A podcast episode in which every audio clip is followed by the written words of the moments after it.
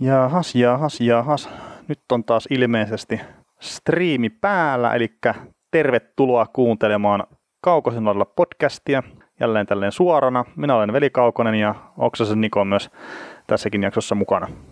Joo, oikein hyvää sunnuntai-iltaa kaikille ja, ja tota, toivottavasti pystymme tuottamaan teille jälleen kerran oikein hyvät unilääkkeet meidän podcastin muodossa. Että. Kyllä, se oli kiva saada tämmöinen palaute, että jos ei mitään muuta, niin uni tuodaan. Suomen viralliset NHL-nukkumatit. niin. Ei, mutta se oikeastaan kiva, että jos on rauhoittava podcast, että saa se unen sen kanssa, että, että ei ole liikaa semmoista menoa ja meininkiä. Mm. No mä itse asiassa tuossa mietin, me tehtiin joskus äh, Drittitline liveä ja, ja meille tuli kommentti, kun mun ääni vähän nousi jossain kohtaa, että kiitos, kiitos Oksanen, että, että tota, kun särit korvat ja, ja tuota, Mä, mä rupean nyt jatkossa tekemään sillä, että joka 45 sekuntia niin mä kiljasen täältä toiselta puolta jotain. Oikein. niin katsotaan, katsotaan, mitä ihmiset tykkää siitä, että ei luulisi, että nukuttaisi enää sen jälkeen. Joo, mutta tota, pyritään menemään tämä jakso sille hyvällä sykkeellä läpi, että käydään nopeasti nuo uutiset läpi, mitä on, ja sitten vähän keskustellaan ottelusarjoista. Että ei välttämättä mitään hirveän syvällisiä, sillä itsellä tämä niin viikonloppu jäljiltä tuntuu jo nyt vähän vähän siltä, että nukkumatti voisi olla ihan jees niin kuin sille ihan itselleenkin ja ihan oikeasti. Niin, niin, niin katsotaan, miten pitkään tässä pystyy tekemään tätä ylipäätään. Pistetään kolme ja puoli tunnin live nyt sitten tulille. Että. Ei, kyllä mä luulen, että saattaa olla kolme ja puoli minuuttia ja mun pitää lähteä vessaan tästä. Että. no niin, se, se, meni hyvin sitten tämä, tämä jakso. Joo. Mutta eikä tota, seuraava oli sitten lähetys, mikä tulee, niin vaikea sanoa mikä päivä, ihan vaan sen takia, että se riippuu ihan täysin siitä, miten nuo sarjat menee poikki. Me tehdään sitten Stanley Cup ennakointia sitten seuraavaksi tämän jakson jälkeen. Niin, niin. Mennään sitten sen mukaan tosiaan, miten sarjat menee poikki ja tiedetään, että miten pelit jatkuu. Niin, niin, niin viikonlopusta puhuttiin, mutta eiköhän nämä pistä nämä sarjat tästä kuitenkin poikki sitten nopeasti, jos me siitä puhutaan ja tehdään sitten tyylin keskiviikkona torstaina sitä seuraavaa jaksoa. Mutta lähdetäänkö noihin uutisiin, Niko?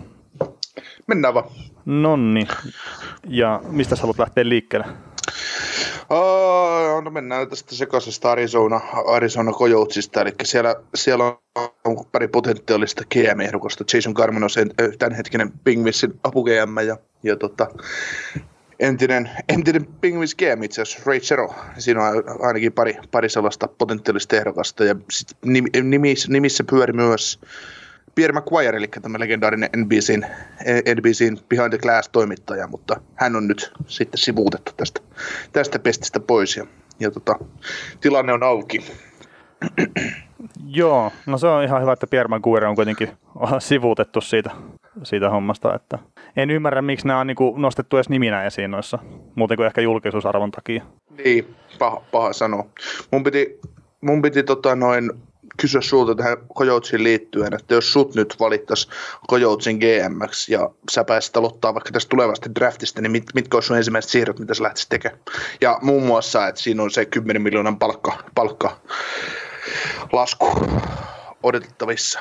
Ää, no siis kyseisellä joukkueella ei ole varausvuoroja ja tämmöisiä oikein ollenkaan, niin vaikea on lähteä tähän ensimmäiseen draftiin tekemään yhtään mitään.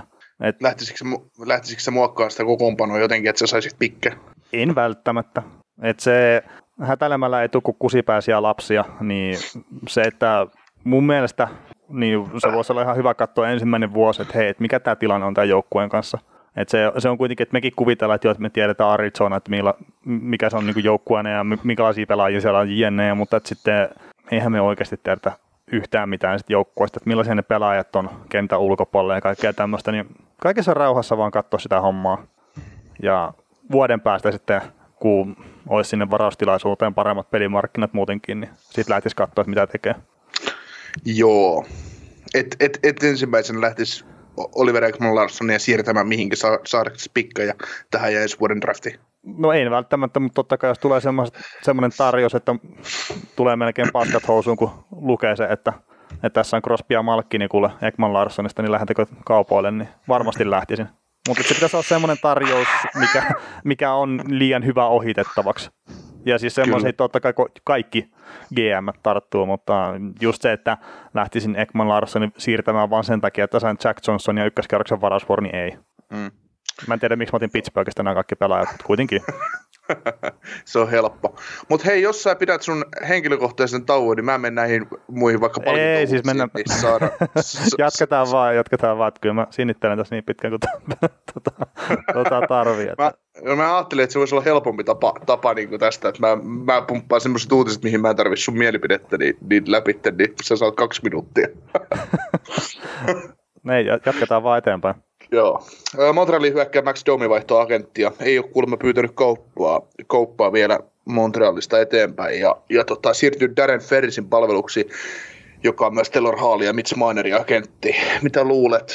Mitä luulet? Me jossain vaiheessa puhuttiinkin Domista, että onko sillä siirtoarvoa. Ja, ja tota, itse nostin se esille, että Domihan täytyisi kaupata pois tuolta, koska menee ihan hukkaan neloskentän setterin laiturina minä ikinä onkaan, että, että, että onko tämä viesti siitä, että kauppa on tulossa? No sitähän on spekuloitu paljon ja ilmeisesti enemmän on siitä, että Domi tarvitsee itse voi vaihosta. Että mulla on semmoinen muistikuva, että tämä aikaisempi agentti on ollut Domin kanssa jostain teiniästä asti. Niin enemmän vaan muutosta siihen, ja sitten toi Ferris on kuitenkin sitten jos katsoo, että mitä se saa Marnerin kanssa aikaan, niin ilmeisesti hyvä agentti, vaikka ehkä keskusteleekin median välityksellä sitten tuonne joukkueen suuntaan aika paljon.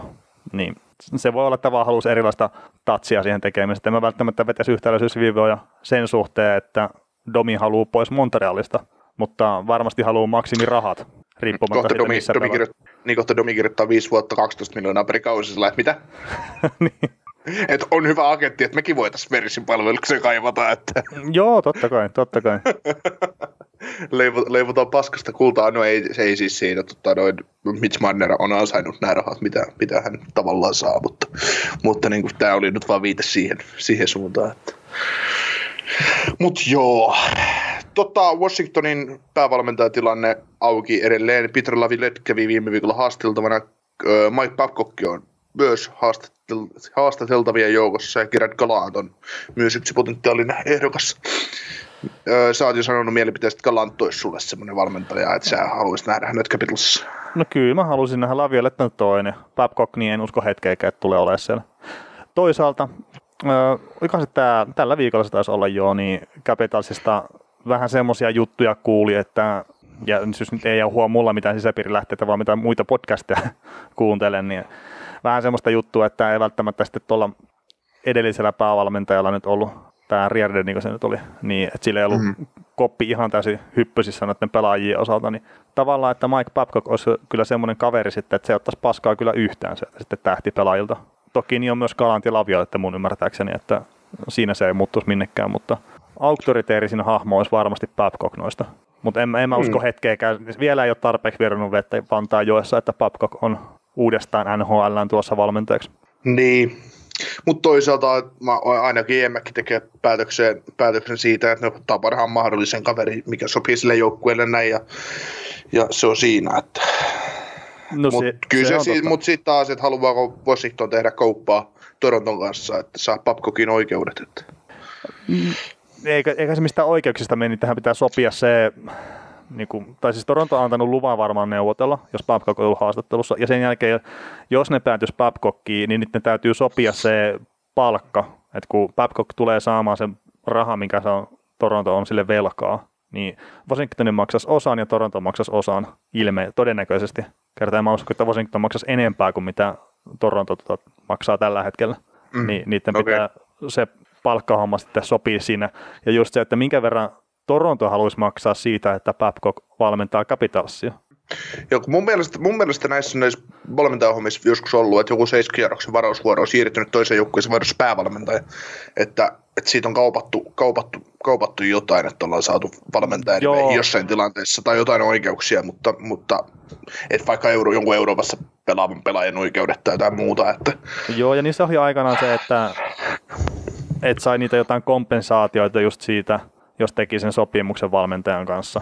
Että jos nyt vaikka Capitals tekisi Babcockin kanssa sopimuksen, niin sitä on saanut joku tyylin kakkoskerroksen varausvuoron tai jotain. Mutta siitä ole joitain vuosia, kun se poistui kokonaan se homma. Joo. Kyllä. Öö, muita valmentajauutisia, niin entinen Pittsburgh Penguins apuvalmentaja Mark, Mark Retzi oli liittynyt Lindroffin tiimiin New Jerseyssä niin apuvalmentajaksi. Ja oli kuulemma Mark Retzi ajanut, ajanut aina tota muista nyt missä asuu, mutta oli jäänyt kuitenkin pidemmän matka Buffaloon, Buffaloon tota, Lindraffin tykö keskustelemaan asioista. Ja olivat päässeet sitten yhteisymmärrykseen siitä, että siinä olisi hyvä, hyvä yhteistyö tulossa. Ja sinne sitten, sinne sitten New Jersey Devilsia nostamaan, nostamaan pinnalle. Je, joo, ei, tota, se mitä Pingvissin noita juttuja vähän lueskelu, niin ei välttämättä ihan hirveätä arvostusta ainakaan fanien keskuudessa nauttinut, että vastas hyökkäjistä ja ylivoimapelutuksesta ja YV meni ilmeisesti joka vuosi huonompaan suuntaan rekkin alaisuudessa, että mielenkiintoista nähdä, mitä Devilsissä tapahtuu. Toki muistelen, että se on myös näitä nuoria hyökkäjiä saanut sitten eteenpäin tuolla Pingvississä, että sinnehän olisi niin hyvä työmaa ainakin Devilsin paidassa tai tuolla organisaatiossa, että siellä on paljon hyviä nuoria pelaajia tulossa. Joo, no tota, mun mielestä Penguins on pelannut niin kauan, kun siellä on ollut kolmikko Malkille, Tang ja Crosby, niin aina samalla tavalla ylivoiman läpi, että, että en mä tiedä, onko sillä mitään merkitystä, onko se rekki ollut sit vastaamassa ylivoimasta vai ei, että ne pelaajat kuitenkin ne päätökset siellä tekee ja miksi lähtee muuttamaan tai semmoista, missä, mikä ei ole rikki, mutta sitten just mietitään, että hyökkäjiä, miten se on tuonut ylös niin Kentsel, Kentsel hyvä esimerkki, varmaan auttanut mm. paljon. Sitten just näitä Teddy Blugeria ja Sam Lafertti, mitä tämmöisiä syvyysyökkäjiä se on tullut, tullut läpi, niin, niin tota, varmasti ollut hyvänä tukena, tukena siinä ja näin. Että. Mut, mutta, mutta että jos, jos ajatellaan, että on rekkin vastuulla saada jotain Devilsin hyökkäjistä irti, niin ne pelaa ylivoimaprosentilla 4,2 varmaan tulevalla kaudella sitten siinä vaiheessa. Että, että jos Penguinsissa on mennyt päin helvettiä, niin, niin tota, mitä sit, niillä jätkillä, niin mitä sitten Devilsissä. Että. Niin, eikä ne nyt ole yksi yhteen tietenkään, että sehän voi tehdä tosi hyvää tulosta tuolla Devilsissä ja sitten se on todellinen messias taas tässä hetken aikaa, mm. mutta mun muistaakseni Rekki oli itse asiassa Hockey Center haastattelussa ja se puhuu sitä, että tänä päivänä nuoret pelaat, ne on kaikki tosi taitavia, mutta niillä ei ole mitään semmoista, että jos niillä ei se taitopeli sinä, sinä kyseisenä päivänä kulje, niin niillä ei ole mitään semmoista kakkospeliä, että just tavallaan se duunin tekeminen ja raastaminen ja kiekoton pelaaminen ja tämmöinen, että se on niin tosi monelta nuorta pelaajilta puuttuu, ja sitten siinähän kokee, että hän pystyy auttamaan nuoria pelaajia tosi paljon, että sä pystyt olemaan hyödyksi myös silloin, kun se sun kikkailu ei ole ehkä jostain syystä, että sulla ei vaan niin kädet toimi. Tai sitten mm. on, ajatus ei toimi tai jotakin, tai ajoitus ei toimi, että varmaan kaikki, jotka on jonkun verran käynyt pelaa, just vaikka jääkiekkoa tai säbää tai mitä tahansa tuon tyyppistä lajia, niin tietää sen, että aina ei ole vaan se päivä, että se pallo pysyisi tai kiekko pysyisi mukana, vaikka olisi kuinka paljon sitä tehnyt aikaisemmin. Että se on jännä vaan, miten erilaista se on silloin, kun on huono päivä niin sanotusti. Joo, toi on niin aika jännä juttu sillä että kuitenkin niin kuin, työnteon määrä pitäisi olla geenissä. Mutta sitten taas kun mietitään NHL, niin ainahan NHL varataan taitoa. Ei sinne varata mm. mitään hyvää joukkuepelaajaa, sinne varataan taitoa. Potentiaalista taitoa, paitsi sitten, niin kuin, no varmasti on muillakin GMillä, mutta helppo nyt sanoa, sanoa yksi GM kekäläisen muodossa, joka varaa myös pelaajaa, että e, varaa millainen se ihminen se on, se haluaa ottaa selvää, millainen tyyppi se on, että onko se just joukkuepelaaja ja onko se No, tässä on tultu just sama juttu, tästä Jakubovista on puhuttu aikaisemmissa jaksoissa, että, että Brian Burge halusi sviipata Jakubovin pois silmistään, koska, koska oli kusipää, ei halunnut varata kusipäätä joukkueeseen, vaikka olisi ollutkin taitavin draftissa.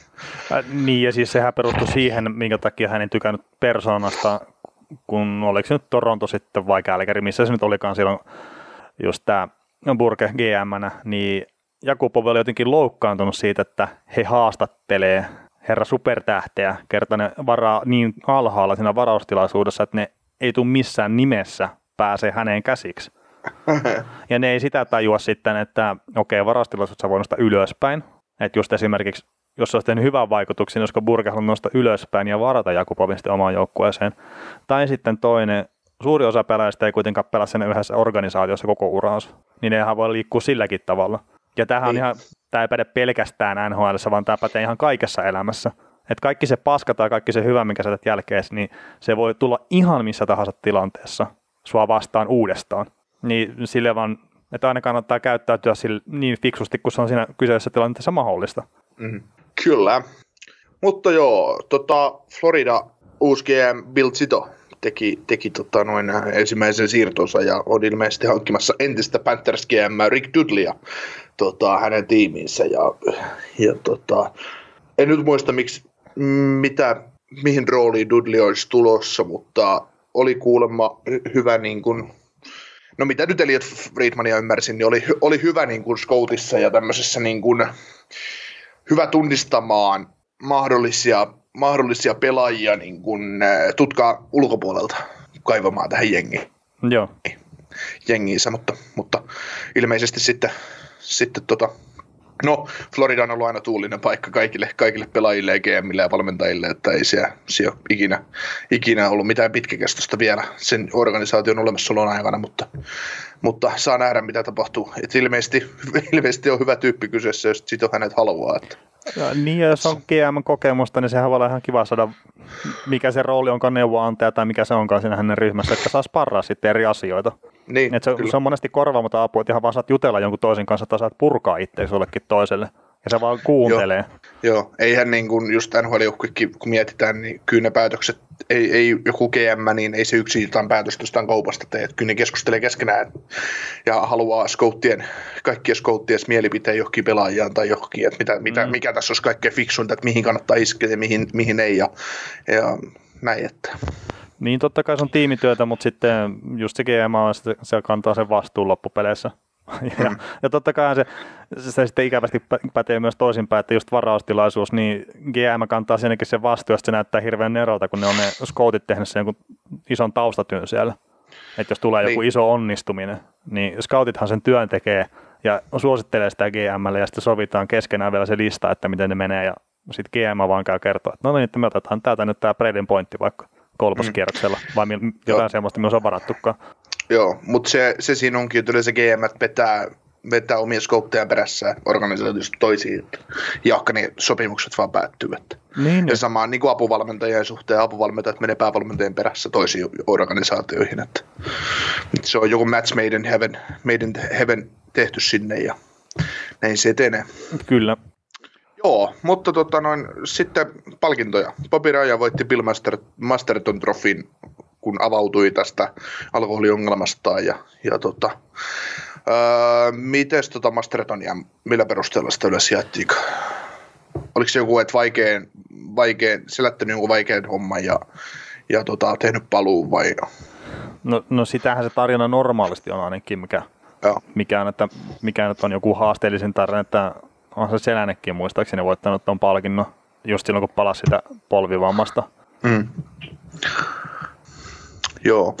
Toiseksi kolmanneksi tässä kyseisessä palkinto äänestyksessä tuli Stephen Jones, Dallasin puolustaja ja Philin hyökkäjä Oscar Lindblumi, että Lindblumi kärsi, kärsi tai selvitti syövän ja Jonesi palasi eilen aivotärähdysten jälkeen, kunnes nyt sitten on taas pois peleistä aivotärähdyksen takia ilmeisesti, että, että saa nähdä, nähdäänkö nämä Stephen Josia jäällä, mutta kuitenkin. Joo, ja siis tämä on hyvä, kun näitä palkintoja määritelmiä, nämä on lukenut monta kertaa, mutta edelleenkin nyt taas piti luntata, että tämä Bill Masterson Trophy niin myönnetään pelaajalle, joka osoittaa parhaiten sisukkuutta, urheiluhenkeä ja omistautumista jääkiekolle. Ja, mm. ja siis sehän tässä kun on, että tässä ei ole väärää voittajaa. Että ne kaikki melkein, no sanotaan, että kaikki pelaajat, mitkä siihen on ehdolle, joka joukkueesta on yksi, niin kaikilla on joku semmoinen vastoinkäyminen, mistä ne on noussut takaisin peleille. Ja kaikki on ansaitsevia. Niin. Et ei voi sanoa just, niin, että, et... että Bobby Ryan on huono voittaja tai joku toinen olisi parempi, vaan nyt meni näin ja kaikki on ansaitsee sen ja se on ehkä enemmän vaan, että noita erilaisia tarinoita tulee pinnalle. Joo, kyllä. Mutta siis voin kertoa, että itselle silloin, kun Oscar Lindblom, tuliko hän Game vitos, äh, kutoseen kutoseen vai vitoseen takaisin tuohon tohon Fili ja Orleansin sarjaan, niin, niin, oli kyllä hieno nähdä kyseinen, kyseinen pelaaja huomannut. Tuli niin tosi hyvä fiilis siitä, että en uskonut, en uskonut, että se kaveri pelaisi enää NHL, paitsi sitähän se sai tuossa keväällä sopimuksen jatkoinkin Flyersiin, että se alkoi olemaan niin selvempää, että siitä tulee NHL-pelaaja vielä, mutta oli niin kuin, se niin kuin näkyy muun muassa Flyersin otteissa, että se oli tullut takaisin, että se loi semmoisen omanlaisen hengen ihan selkeästi. Joo, ja eihän syöpä ole kuitenkaan mikään no riippuu tietenkin syöpätyypistä, mutta eihän se ole mikään semmoinen jääkeikon kohdalla ainakaan kuolemantuomio vielä.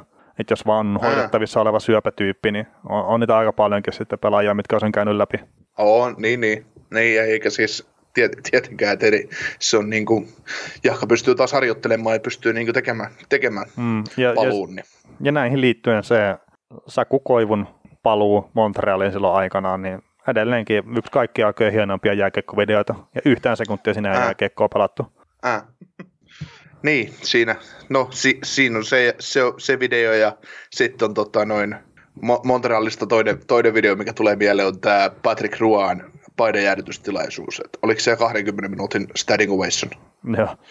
Ennen kuin Patrick Rua kerkesi, kerkesi sanomaan sana, sanaa siellä jäällä, että se oli näitä, näitä hienoja videoita. Niitä löytyy netistä aika paljon. Mutta, Joo, ne, ne osaa ottaa sankarinsa toi Montrealin porukka. Mm. Ne osaavat olla myös vaikeita. Faneja ettei Niin, siinä. Niin, ja se oli muuten vähän Saku Koivuun, niin sitä keskusteltiin jossain vaiheessa, pitäisikö 11 vetää kattoon, niin sitten sieltä tulee toimittajalta listaa, että monta Stanley Cupia Saku Koivu voitti Montrealin kanssa.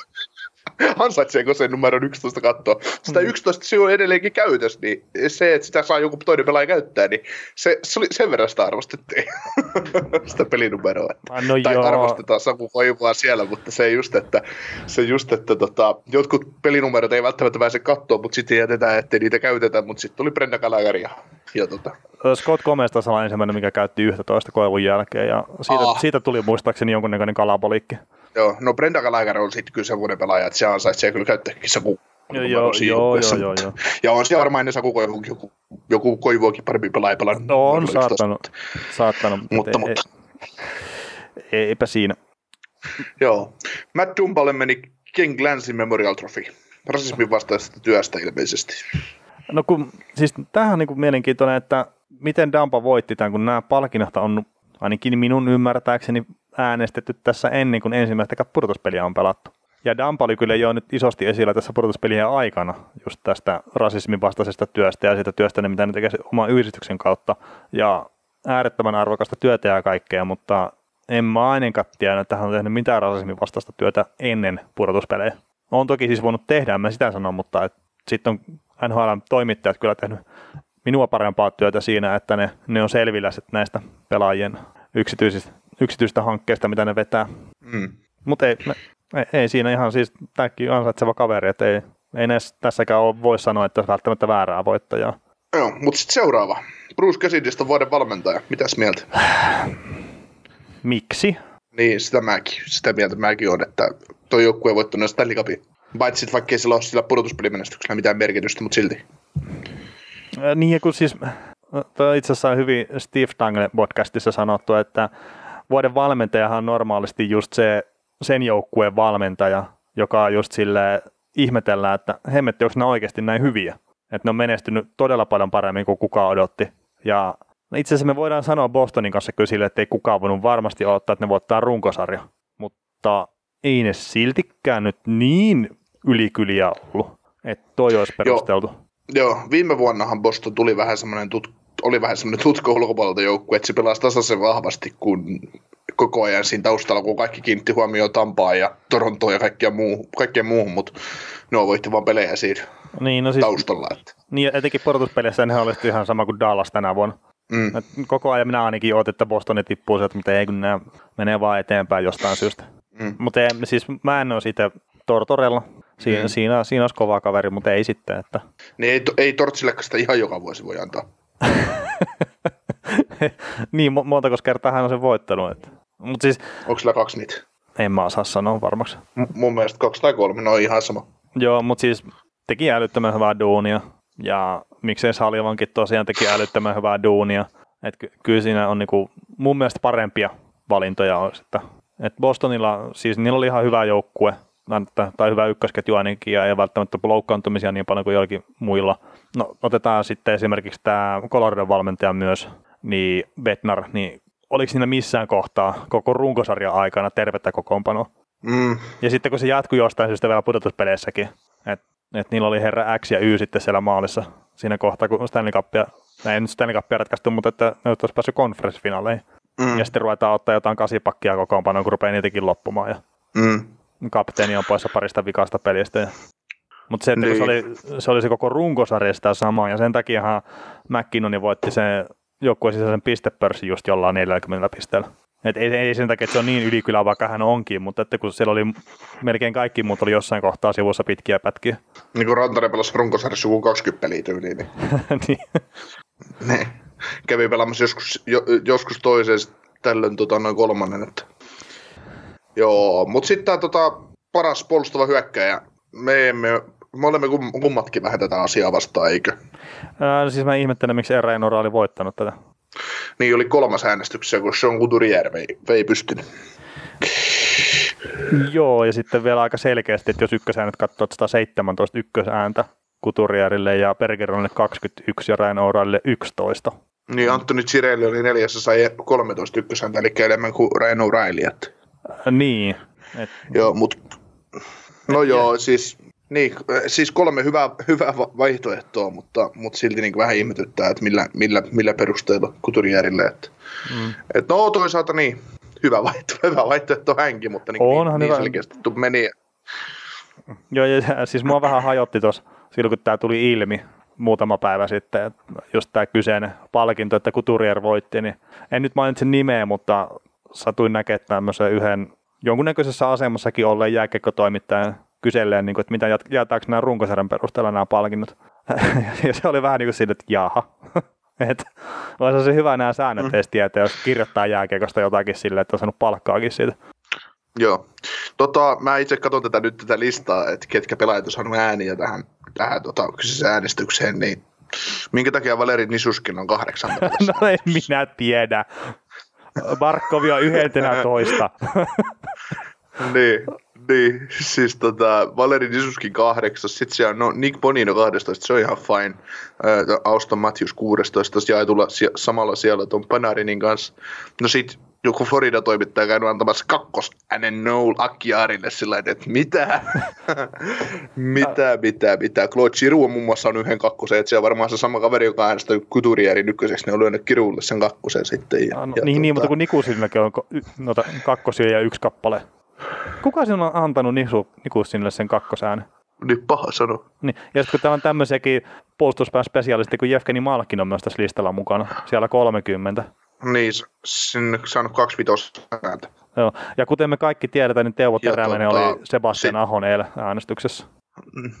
niin, niin sit, sit, tota, niinku, t- sit, sit tässä on samassa äänestyksessä, täällä on Jack Astor Reese ja Teddy Bluger on saanut äänet, äänet tota, kyseeseen ja niinku, miksi? Siis Mitch Marner saanut yhden vitosäänen. Eh, Luke Glendening, Detroit, yksi vitosääni, paras puolustaja. Hei, miksi?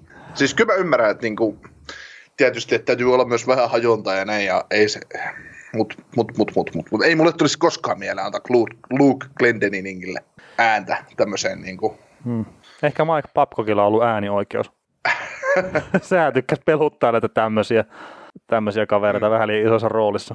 joo. Mutta hei, Patrick Laine ei saanut ääniä, ettei nämä nyt ihan kujalla on nämä NHL-toimittajat. No se tästä puuttuisikin. Heti tossa, se olisi, jos kun Patrick Laine olisi heti tuossa seitsemäntenä Chirellin, Stone ja Donaldin jälkeen saanut neljä ykkösääntää, niin se olisi, se olisi kyllä aika lii, se olisi liikaa. Ja. Joo. Joo. Mutta mennäänkö eteenpäin? Joo, mennään. Lyllä Möri on ollut vuoden GM. Siinä taisi olla ehdolla myös Jim Neal ja kuka se kolmas mahtoi olla.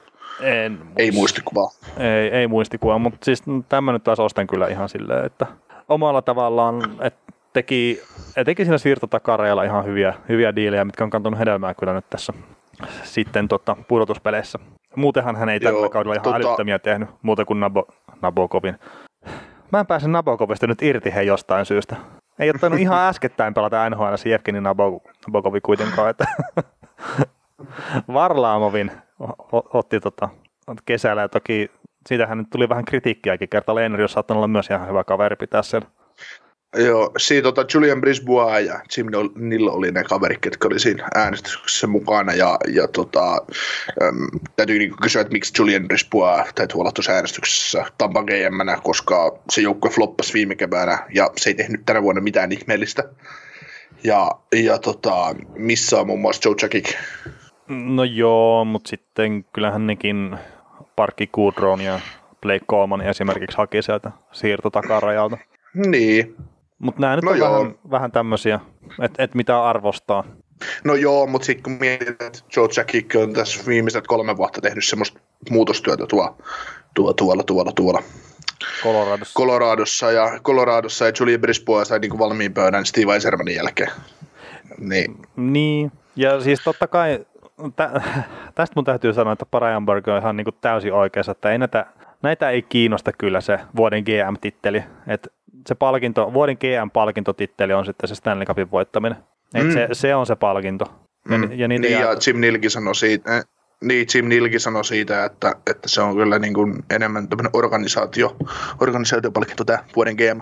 Joo, ja tämäkin nyt on sitten, että vuoden GM ja vuoden valmentajapalkinnot on vähän semmoisia, että sen kun voittaa, niin sitten saattaa olla, että hyvin nopeasti lähtee myös uutta seuraa etsimään, että kun ne tulee vähän silleen yllättäen, että joku joukkue ylisuorittaa ja sen takia saat palkinnon ja sitten pari vuotta ollaan no omalla tasollaan, niin sitten päästään etsiä uutta seuraa. Että mm. Toki Islandersin kohdalla mä en usko, että tulee semmoista nopeata mahalaskua. Mm. Bostonin kohdalla sä jopa uskokin siihen. Joo. Joo, mullakin on tähän yksi mielipide, mutta mä sanon se tuossa myöhemmin. siis mihin asiaan? Tähän mihin, mihin joukkueisiin tulee todennäköinen mahalasku tämän tulevan kauden jälkeen. Okei, oh, okei. Okay, okay. Joo. Tota, NHL tiedotti, että varaustilaisuus on 6-7. päivä lokakuuta, tiistai, keskiviikko, keskiviikko, torstai väliset yöt, ja vapaat markkinat alkaa sitten perjantaina Suomen aika 90, eli pari päivää draftin jälkeen. Semmoinen aika hyvä viikko siihen.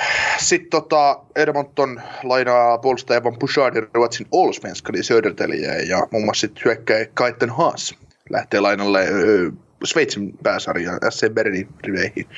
Alexander Texier lähtee Kolumbuksesta Kalpaan lainalle ja Emil Benström IFK lainalle. Joo, Siinä näin... niin kuin SM Liiga ihan hyviä kavereita. Joo, ja näitä lainasoppareita tulee varmaan Eurooppaan lisää vielä. Voisi kuvitella, mm. että, että tulee ihan pelimiehiä. Ja tuosta varaustilaisuudesta nyt sen verran, että normaalistihan me otetaan noihin hetkiä sitä, että nhl alkaa, tai jos ollut muutama päivä käynnissä, mutta nyt on tosiaan lokakuun alku, niin onkin he varaustilaisuus. Mm. Mutta ei se. Toki nyt, nythän me ollaan siinä onnellisessa tilanteessa, että me tällä hetkellä saadaan katsoa pudotuspelejä. Mm. Toki mieluummin ottaisin Joo. sen, että olisi normitilanne. No, jo, no joo, ehdottoma, ehdottomasti. Ja tässä itse asiassa just olen miettinyt, että kun tässä nyt jääkiekkoa tulee joka tuutista koko ajan ja kun pääsarjat alkaa käynnistyä Euroopassa ja, ja näin, että missä vaiheessa tulee itselle sähkö päälle, että yleensä se on joulu on semmoista, että alkaa niin kuin jääkiekko, jääkiekko tulee korvistakin ulos, että, että luoja kiitos, meillä oli se pikkutauko tuossa touko, kesä, heinäkuussa, että jääkiekon suhteet sitä ei niin kuin pelattu, mutta kun yle, yleensä tosiaan, kun rupeaa sitten syyskuun alusta alkaen katsoa sinne, katsoa niin tosissaan jääkiekkoa taas, niin, niin, niin, niin joulukuussa, joulukuussa iskee vastapalloa ja tammikuussa. Et nyt, nyt on kuitenkin vielä pidempi aika. Yleensä elokuun alusta pitäisi jaksaa todennäköisesti sinne kesäkuun puoleen väliin asti, niin tiukkaa on. No se, se voi olla, olla kyllä, että saattaa olla tiukka tuo ensi kausi, mutta katsellaan, miten pyristellään siitä. Joo. Mitäs tota, ennen kuin mennään sopimusuutisiin ja kauppoihin, mitä on tapahtunut, niin tarvitko henkilökohtaisen paussin? Ei, ei tarvitse, että tämä itse asiassa nyt kun sait jutun luistamaan, niin tähän tuntuu oikein hyvältä. Niin, hemmetin hyvä. Öö, tota, ottavan pitkäaikainen puolustaja Mark Borowiecki tästä UFO-markkinat. Öö, kenestä on maksamaan Borovieckille se 1-1,5 miljoonaa parista kaudesta, että saa tuommoisen seiskapakin joukkueeseensa. niin, tämä on tota, silleen mielenkiintoinen, kun omalla tavallaan siis toi ihan selkeän jutun joukkueeseen, mutta kun vähän siinä tässä mun mielestä, että onko, onko semmoinen kaveri, mitä pitäisi pitää NHL-joukkueessa, etenkin jos sä mielit menestyä. Mm. Tota, mulla oli Borovietskistä silloin, silloin, kun Ottava veti konferenssifinaaleihin Pingvinsia vastaan, kun se tippui mun mielestä ekalla pudotuspelikierroksella Bostonia vastaan. Loukkaantui Borovitskissä maalin kamppailutilanteessa. Niin mä kommentoin sitä silloin, että nyt on Ottavalla mahdollisuus menestyä, kun Borovitski tippui kokoonpanosta ja maalin päähän tosiaan konferenssifinaalista, mutta, tai Stanley finaalista, mutta, mutta, mutta Joo, en mä tiedä. Borovitskista on tullut paljon, paljon hyvää niin kuin pinnalle tässä viime vuosina, että kuinka tärkeä pelaaja se on joukkueen sisällä. Ja kyllä se, se oman pään luuta pystyy olemaan, pystyy pelaamaan niin 3-14 minuuttia per peli ja alivoimat, mutta ottaa niitä blokkeja. Että jos joku omista pelaajista täytyy kiekon teille pistä, niin Borovitski ottamaan, se, ottamaan se isku, mutta, mutta, mutta. Joo, ja siis kaikkein eniten ehkä sitten kertoo että millainen joukkuepelaajahan, että hän oli tässä omistajan hullutteluvideossa mukana kertomassa, miten hemmetin innoissaan ne on kaikki odottamassa kauden alkua.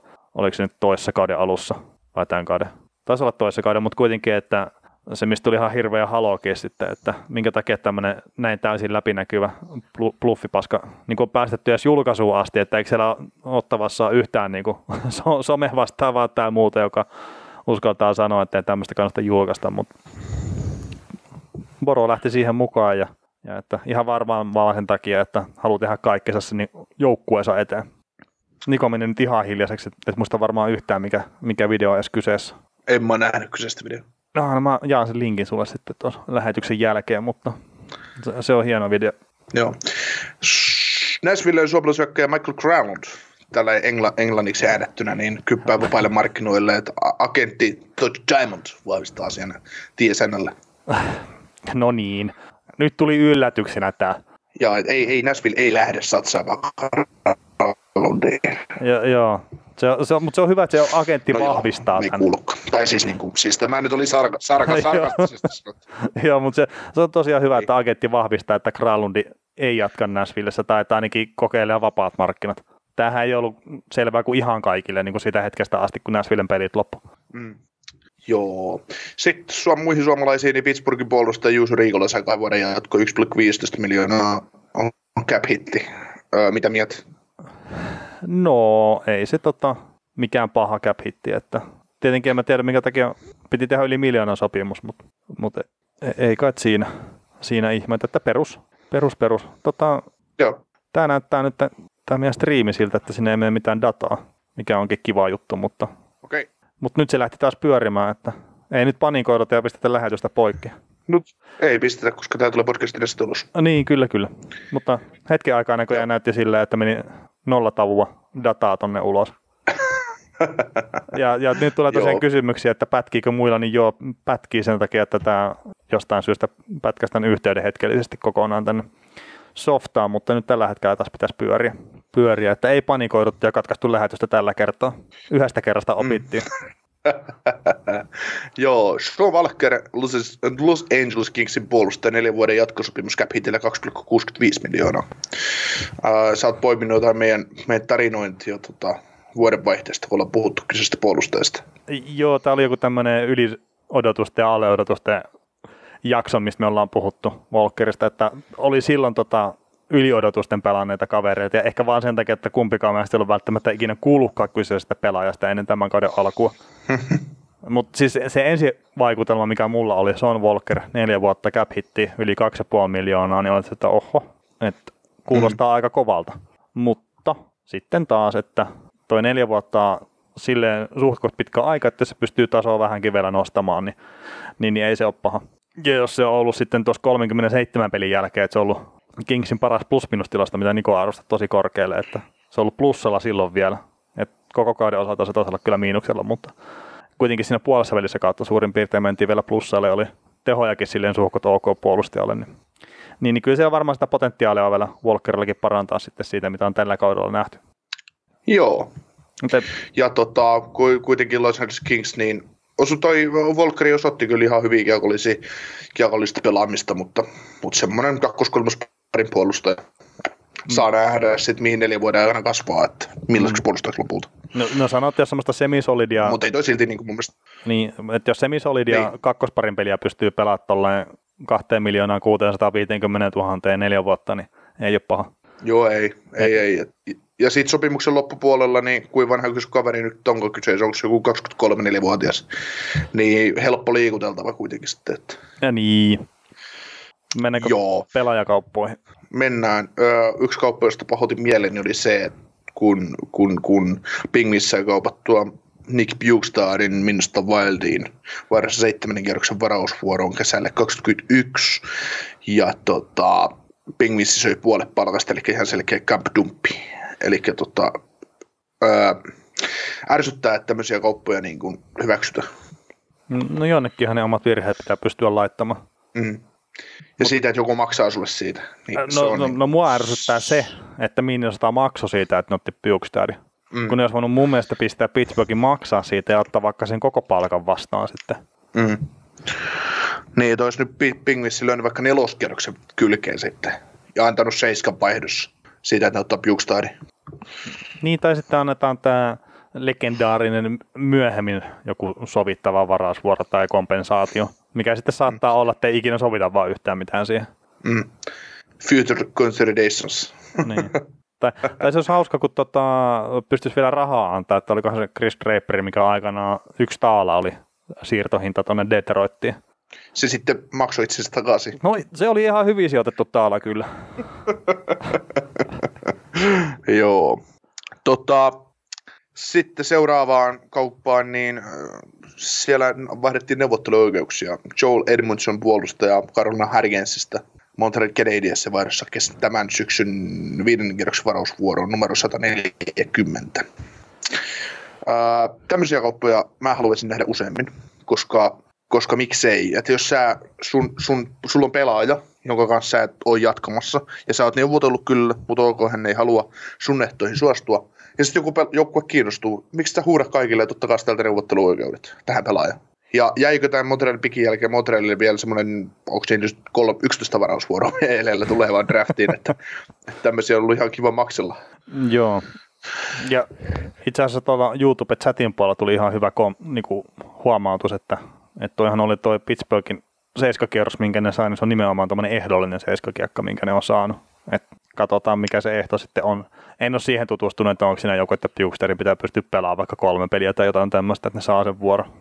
Mutta joo, jos tähän Montrealin, niin, niin, niin just tämän tyyppisiä enemmän, että saa ne neuvotteluoikeudet vähän, vähän etupeltoa ja sitten pystyy kyhelemään vähän, että haluaisitko edes pelaa täällä ja mitä se sitten maksaa. Niin sehän on ihan fiksua. Mm. Joo, itse, itse, itse tykkään tällaisista ja, ja muun muassa muistan, että Dallas on tehnyt tällaisen kaupan ennen, ennen Arizonan kanssa, että kauppasi ton Alex Kolikosken jo kivitoskerroksen varausvuoro.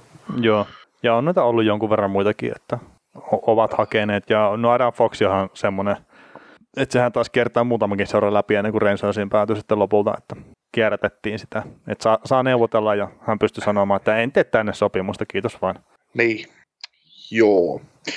Sitten ottelusarjoihin. Joo, ottelusarjoihin. Tämähän, on silleen hyvä, että mä en ole viikonlopun aikana nyt perjantai-aamun jälkeen en ole katsonut sekuntiikaan NHL jääkiekkoon, en edes koosteiden tai minkään varassa, että, että joudut nämä niin pari viimeistä peliä, se joudut kyllä ottaa ihan täysin näppiin, mutta kyllä tuossa viikolla tuli katsottua lähes kokonaan noin kaikki pelit sitten kuitenkin, niin jotain, jotain ymmärrystä ehkä sieltäkin löytyy. Joo, tota noin, aloitetaan Vegas Dallas-sarjalle, mennään sitten tuohon, sen jälkeen tuohon Tampa Anders-sarjaan, jos, joka ja siitä, siinä ottelusarjassa pelataan neljäs peli vielä myöhemmin tänään kello 22 alkaen. 22 alkaen niin otetaan siihen sarjaan ja tämän illan matsi, matsi kiinni sitten jälkikäteen. Tota, Vegas Golden Knights vastaan Dallas Stars, kuten kaikki me tiesimme. Neljä pelin jälkeen Dallasille 3-1. Mä, mä, mä halusin itkeä. No ei, eikä, kun peli. No, no, niin, se on useimmiten sekä voittaa se joukkue, jolla on enemmän maaleja matsin lopussa, mutta...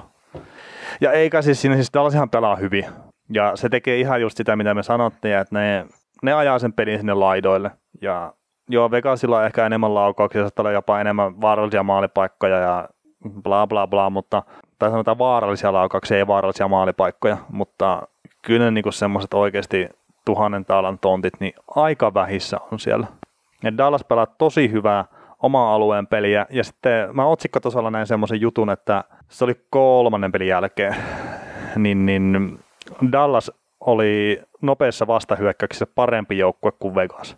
Ja jos hemmetti Dallas on jossain tuommoisessa asiassa parempi kuin mikään joukkue, mitä vastaan se pelaa, niin se vaan kertoo siitä, miten paskasti se vastustaja pelaa sitä hommaa. Mm. Kert, nopeat vastahyökkäykset on se ainut asia, minkä mä muistan runkosarjasta, missä Dallas oli äärettömän huono joukkue. joo, ei si- siinä joukkueessa eikä tuota jalkaa ole ihan, ihan riittämiin siihen hommaan. Että... No joo, ja kun se tuntuu, että otetaan viivelähtöä sitä maalin takaa ihan vaan sen takia, että voidaan ottaa viivelähtöä. Mm. Joo, se tota, Dallas pelaa just sellaista jääkiekkoa, mitä kaikki suomalaiset toivoo niin näkevä, ketkä niin haluaisi haluais tätä Eurooppa, Eurooppa-tyylistä jääkiekkoa pala- tonne, tonne NHL ja, ja näin, että on lukenut paljonkin niitä, että pitäisi jättää ja pitäisi organisoidusti hyökätä ja näin, mutta, mutta Dallas on just semmoinen tavallaan vähän niin kuin irvikuva, irvikuva siihen, siihen peliin, mutta, mutta se on niin kuin, tätä ottelusarjaa oli äärettömän vaikea ennakoida tai niin kuin kertoa syitä, että minkä takia tämä nyt menee näin, koska on äärettömän pienen, pienen marginaalin pelit. Ja nythän ne on kaikki pelit ollut maalinpelejä. Paitsi niin. se Game 2, mm. Game 2, minkä Vegas ratkaisi kolmannessa erässä ja Dallas siirsi katseet jo kolmospeli. Et, et niin kuin, siis no, kuten odottaa vähän saattokin, niin tämä sarja on vähän mennyt sillä lailla, kun me ollaan, me, me ollaan ennustettu. Että tietysti mikä vääryys ei olisi, että tämä olisi niin kuin Kaksi, Kaksi, tämä ei, ei, ei, ei missään nimessä. Niin, mutta se, että se, et mikä ollaan otettu myös esille, että et mitäs, mitäs Vegasin kärkijätkät, että et siellä on kaksi laadukasta kenttää, mutta onko sitten ihan sellaista seppää, kuka, kuka tekee maalin sitten, kun hätä on suurin. Että, et nyt se on niin kuin loistunut poissaololla, että pystytään kyllä vahvasti toteuttaa ja pyörittämään peliä, mutta, mutta sitten ne ratkaisu, ratkaisuhetket kun tulee, niin ei ole sitten ihan löydykkä sitä, mitä tarvisi. No ei, ei ole sitä McKinnonia, mikä ottaa koko organisaation reppuselkään ja sitten melkein väkisin yrittää vedä just Dallasista eteenpäin. Et ei semmoista kaveria löydy, mutta et niitä on kyllä sitten koko sarjassa muutamia vaan. Joo. Toki. Tota, se on hienoa, kun sä nappasit oma toimista tuon McKinnon, niin tuohon mun piti sanoa, että jos McKinnon olisi tässä joukkueessa ykkössentterinä William Carlsonin tilalla, niin tämä sarja olisi ollut 4-0. Että se, siis, se, se, semmoinen vaikutus, vaikutus Niin. ykkössentterillä, että, että, että, ei siis mitään William Carlsonilta pois, mutta se just, että kun niillä olisi yksi semmoinen kärkiheppa, oikea heppa siellä, niin, niin, niin tämä sarja olisi vaan niin kuin taputeltu jo. No joo, joo, joo. Eihän, ei, eihän niin kuin, me nähtiin Colorado-sarjassa, kuinka haavoittuva Dallas on, kun sinne pistetään tarpeeksi niin kuin vauhtia, va- pistetään, pistetään niin kuin pojat juokseen, mutta, mutta kun Vegas ei tee sitä, Vegas ei pysty siihen. Vegasia on äärettömän helppo puolustaa Dallasin. Ja sitten kun on äärettömän helppo puolustaa, ja sit jos Vegasi vielä pääsee, pääsee jopa vähän rikkoon Starsin viisikkoon, ja sitten kun he ei tee paikoistaan maaleja, niin, Mm. niin se kääntyy väkisinkin Dallasille ne pelit, vaikka niiden kuuluisi kääntyä. No, niin, mutta siis no, tämä nyt menee enemmän Stanley Cup-finaalipuolelle, sillä Dallas on nyt tee 97 prosentin todennäköisellä tai jotain semmoista, mitä se oli, että näitä on 35 näitä tämmöisiä sarjoja ollut nykyisessä pudotuspeliformaatissa, että on 3-1 menty konferenssifinaalivaiheessa johtoon, ja 34 kertaa niistä on sitten mennyt se 3-1 johdossa ollut joukkue jatkoon tuonne finaaleihin asti, niin hirveän todennäköistä se ei ole, että Vegas tästä enää nousee, mutta just niin kuin Dallasiin liittyen, niin siis eihän se ole mikään, olisi mikään ihme, että ne voittaisi jopa koko paskan. Ihan vaan sen takia, että ne puolustaa niin älyttömän hyvin. Ja puolustuksella voitetaan mestaruuksia. Mutta mä kyllä henkkohtaisesti toivon sitä, että ne ei voita kertaa. Se vie viihdearvollisesti NHL-jääkiekkoa taaksepäin sen 15 vuotta, 20 vuotta. niin siis, jos Dallas meinaa joskus voittaa mestaruuksia, niin voittaa ne samalla tyylillä. niin, niin, kaikki luukut kiinni. mutta mut se vaan, että kun ne rupeaa kuitenkin noin hölmöt, ne rupeaa apinoimaan tuolla. Ja NHL on mennyt ihan sika paljon hyökkäävämpään suuntaan ja se on viihteellisempää kuin mitä se on ollut aikoihin. Ja nyt sitten jos Dallas menee ja voittaa koko paskan, niin mä en näe, että siitä on, si, si, siihen jääkiekkoon, mitä mä tykkään katsoa, niin se ei mene parempaan suuntaan. Siis toki tämä nyt saattaa olla, että mä vähemmistöä siinä, mutta mm. kyllä se Colorado ja tämmöiset, niin mitä ne tekee, niin mä uskon, että se on enemmän suuren yleisön mieleen ja se on se, millä pystytään myymään jääkiekkoa paremmin ja saadaan sitten enemmän tuloja sitten siinä kohtaa, kun koronajutut helpottaa ja muuta. Ja Joo. saadaan sitä niin kuin pelaajienkin kassaa kasvatettua. Kyllä, ja, ja tota, niin tää on just, tässä on niin just vaarana se, että kun me ollaan nähty, nähty Dallasia voittamassa pelejä, niin just puhuttiin Mark Borowiecista, että mistäkään mahtaa saada sopimuksen, niin Dallas voittaa mestaruuden, niin sitten kaikki näkee, että hei, hei tuo toi iso kokoinen puolustaja, toi Jamie Olekse, ei sillä ole käsiä, mutta se pystyy pelaamaan top neljä minuuttia. Aa, se on markkinoilla Mark Borowiecki, viisi vuotta, kuusi miljoonaa per kausi. No niin, No- no top he- neljä ei- puolustaja. Hei, hei mutta siinä Game kolmosessa, kun Oleksa kuule karkas läpi ja veivas pehmeällä käsillä kuule maalin siitä, niin niin oli pakki pakki vielä Heiskanen avasi Niin. ja Joo, tää, tää on semmoinen pakkipakki, mitä harvemmin näkee kyllä. niin Heiskanen pelaa Olekseekin läpi. Mutta toki ei sitäkään näe koskaan, että Oleksek pelaisi Heiskasta läpi, kun Oleksek ei osaa tehdä mitään muuta kuin päästä lasista ulos. Niin, niin tota. Mutta hei, mieti tota, tätä ottelusarjaa Dallasinkin pakistoa, jos niillä olisi Roman Polakki siellä Segeran parina. Eihän siis, ei, eihän tota, ei sinne maalille menisi kukaan Dallasin maalille. niin, toki ei se kiekkokaan lähti sieltä omalta alueelta pois. Muuten kuin lasin kautta. Niin, niin, niin, mutta kuitenkin, hei, hei, Segera, älä arvio, aliarvioi nyt No, Segera. siis mä, mä olin itse asiassa just tulossa sekerään, että sehän on ihan älyttömän hyvin. Joo, joo, joo. Et ilmeisesti rupeaa kroppa olla jollain tasolla kunnossa nyt herralla. Mm. Nyt sehän hänellä on ollut ongelma, ei se, että se olisi ollut huono puolustaja tässä viime vuosinakaan, vaan että on ollut aika klesana kyllä. Mm. Joo, mutta tota, Vegasin syvyys, se on semmoinen iso asia, mistä aina puhuttiin, että Vegas pärjää, koska se on syvä joukkue, Vegas sitä, Vegas tätä. Öö, nyt verrataan näitä kahta joukkuetta ja verrataan syvyyttä. Dallasilla on ykköskentässä Tyler Sigin keskushyökkäjänä. Normaalissa tilanteessa nyt kun Hintz meni loukkaantui, niin Hintz on kakkosentterinä. Mm, Peri otti vielä se ulos sille. niin. Öö, Sitten niillä, on, sit niillä on Joe Pavelski kolmosentterinä ja nelosentterinä Radefax. Ja Öö, Mikä se pistetään- Faxan tilanne oli? Pelaako se? Öö, se otti käteensä iskua. Unfit to play oli viime pelissä, Oh, ei joo, joo. viime pelissä, mutta epävarma seuraavaa ja Hintsistä ei ole mitään tietoa. Se ei ole vaan hyvä, jos jotain hintsiä Faxa-sivussa. Öö, joo, ei. ei, To- toki ei tämän, se. tämän, tämän viisauden pystyy kuka tahansa sanoa, että jos sulla on sieltä aloitusporukasta jengin sivussa, niin ei se ole hyvä juttu. Mutta tota, öö, mieti, että sulla on tämmöiset kaverit keskikaistalla. Ja, ja tota, sulla on niin kuin, se, sekin jostain, sekin niillä ei jalka liiku. Sekin ei ole enää piste per peli hyökkäjä nhl Mä en tiedä, mikä vamma sillä painaa, vai onko se oikeasti muuttunut pelinsä pelitavan tyyliseen muottiin, että se ei, se ei niin kuin edes yritä enää hyökätä tai olla uhka hyökkäysalueella. Mutta kun sä mietit, että sulla on kolmoskenttää pistää Joe Pavelski, neloskenttää Faksa, ja sulla on tavallaan jokainen sun sentteri, no Hintz ei ole semmoinen, mutta jokainen kolme sentteri, sulla on kolme sentteriä, jotka sä pystyt, tai kolme kenttää, mitkä sä pystyt matchappaamaan vastustajan kanssa. Pistää ne jokaisen oman päähän aloitukseen. Eli ole tavallaan heikkoa lenkkiä sinne joukkueessa, ainakaan keskikaistan puolesta. Ja sitten puhutaan Ve- Vegasin syvyydestä. Sulla on William Carlson ykkössentteri. Ö, William Carlson ei ole mun papereissa ykkössentteri nhl se on kakkosentteri. Uh, kakkosentterinä on Paul Stastny. Se on paras, yksi, yksi NHL parhaita omalla pelipaikalla, mutta olisi varmaan vielä parempi kolmosentterinä, mutta toimii kakkosentterinä oikein hyvin. Sitten sulla on Stephenson ja Niko, Nik, Nikolas Hrua, kolmos nelosentterit. Sitten sulla on nelosen laitessa Raja Reeves, pelaa 6-5 minuuttia per peli.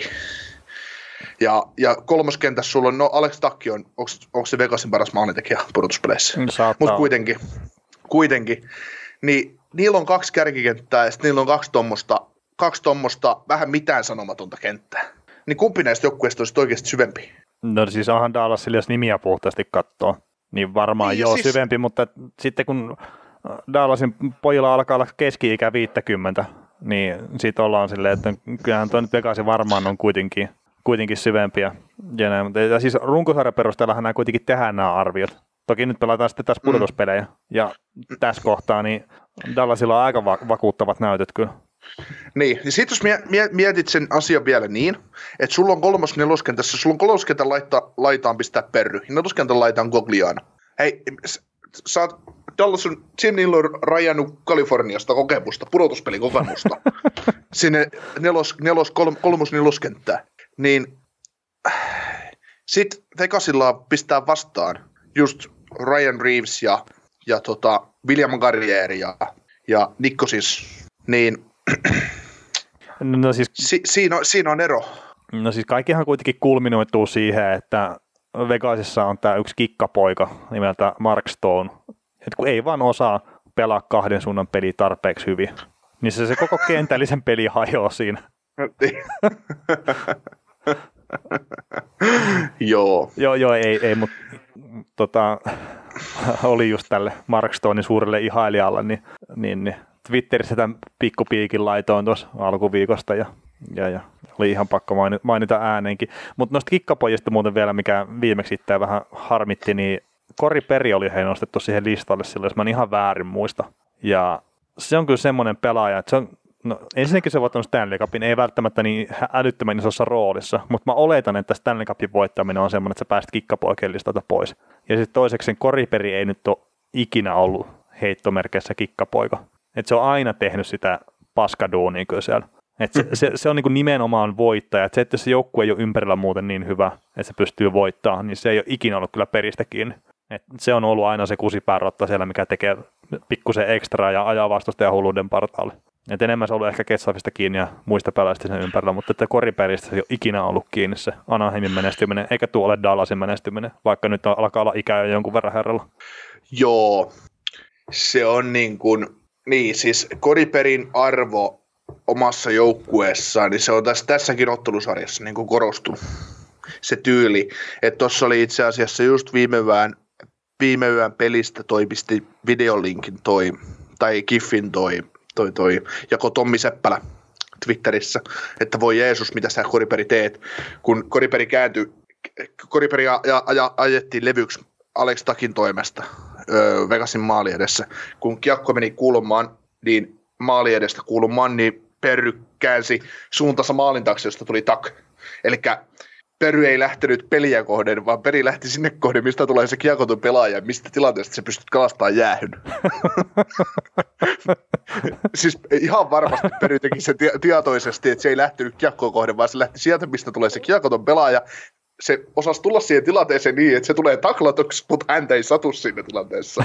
Eli just se, semmoisella tavalla, semmoisella tavalla, että normaalissa tilanteessa sitten vihelletään ja mutta ilmeisesti tuomari katsoi, että Perry lukee seljässä, niin ei vihelletä. Mm. Mutta se, että se on niin kuin,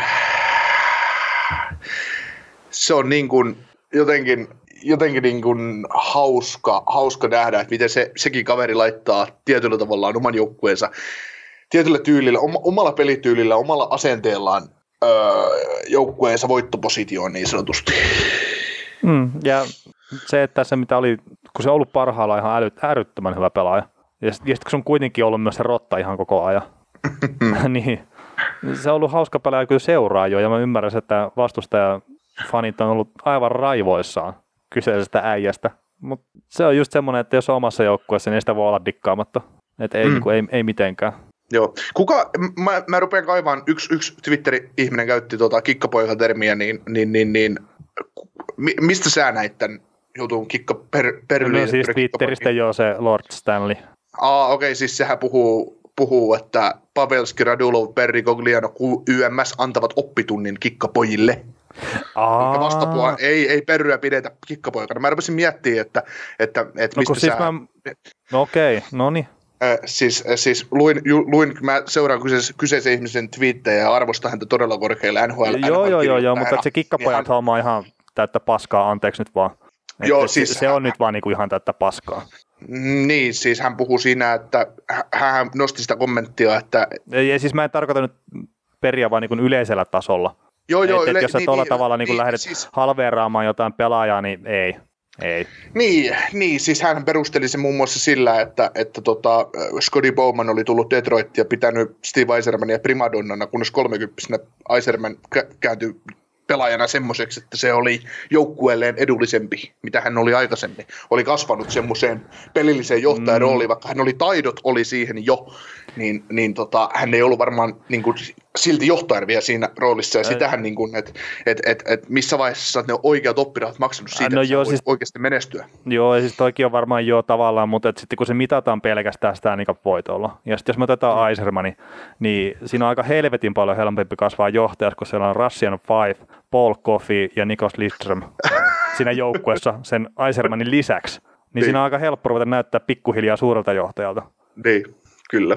Joo, mutta Perry, Perry kuului siihen listaan, mikä oli näyttämässä oppituntia ää, tota, esimerkiksi Keil Makarille ja, ja nyt sitten no kuulu tähän niin ryhmään tavallaan, mm. milloin hauikset, hauikset näyttää, että, että se pudotuspeleissä menestyminen ei ole niin helppo. Joo, eikä, eikä se pidäkään olla helppoa. Ja siis onhan se Wayne Kretskikin sanonut sitä silloin aikanaan, kun ne, oliko se ensimmäinen vai toinen olisiko, olisiko ne hävinnyt kaksi kertaa Eisnersille pudotuspeleissä, niin kun ne sitten meni päätyy asti. Mutta mm. just se, että kun Eisners voitti neljännen Stanley Cupin silloin putkeen, ja tuo Oilers oli, että että tässähän olisi voinut jatkaa vielä peliä, että aika fressi olo, ja sitten oli kävennyt Eisnersin pukukopin ohi, ja siellä äijät pitelee, kun Stanley Cup juhlat olla täydessä käynnissä, niin ne pitelee just jääpusseja kropassa ja on aika hiljasta silleen, että huhu, kaikki on annettu. Niin Kretskikin on se, että niin, että ehkä tässä olisi pitänyt pistää vähän enemmän peliin, kuin tässä on itse vielä jatkaa niin kuin vaikka pari kuukautta pelailua. Joo. Kyllä.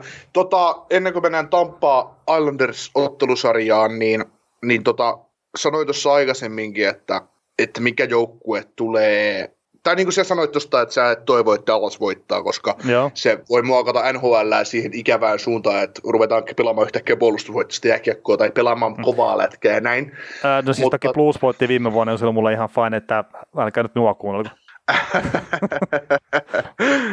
Joo, mutta tota, oli sitä sanomassa siinä aiemmin, että, että mä toivon, että mikäli Dallas Stars voittaisi, voittaisi Stanley Cupin nyt, niin mä toivon, että ihmiset eivät katsoisi Dallas Starsia niin kauhean ylös, koska tämä joukkue ei ole niin hyvä oikeasti. missään nimessä. Et, et jos niin kuin Islandersilla pelaa samantyylistä peliä, mikä, mitä Dallas, niin Islandersilla ei ole näköpiirissä sitä, että se romahtaisi yhtäkkiä.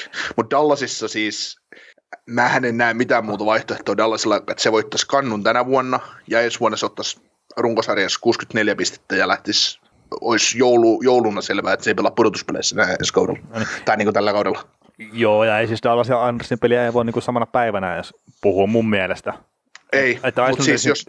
Islanders pelaa hyvää, hyvää peliä, mutta mun mielestä on myös viihdyttävää katsoa. Siis mä tykkään mm. katsoa sen joukkueen pelejä. Mm. Mutta sitten jos mietitään tätä neljää joukkuetta, mitä tässä on jäljellä, niin jos näistä pitää, siis mä en, millään, mä en, mä en siis usko, vaikka Dallas lähtisikin, vaikka Vegas nyt sviippaisi, loppu, voittaisi 3-0 loppusarjan ja menisi finaaleihin, niin mä en usko, että Dallas on pudotuspelijoukkue ensi vuonna, koska no. tämä joukkue rakennettiin niin, että se menestyy nyt. No joo, tai siis, että silloin se mm. ikkuna, ikkuna auki, ja mun mielestä se on ylisuorittanut ollakseen tuolla. Sen ei kuuluisi olla tuolla, missä se nyt on. Joo, toki sanotaan näin, mä annan Dallasille ihan pikkasen saumoja enemmän kuin sinä. Eli siellä on Miro Heiskanen, mikä tulee ottaa vielä askeleita eteenpäin. Ja mä en vielä usko, että Tyler Segin on toi pelaaja, mitä ollaan nytten nähty. Plus siellä on Gurjanovia, siellä on Hintsiä ja muita, että siis onhan siellä niin kuin hyviä pelaajia. Ja sieltä on tulossa mm. sitä nuorta voimaa ja en mä nyt sano, että niiden pitää tuolla tavalla pelaa. Mm. Ja sitten mä, mä, uskon, että hyökkäävässä pelitavassa ne saa Radulovista ja Benistäkin enemmän irti. Mm.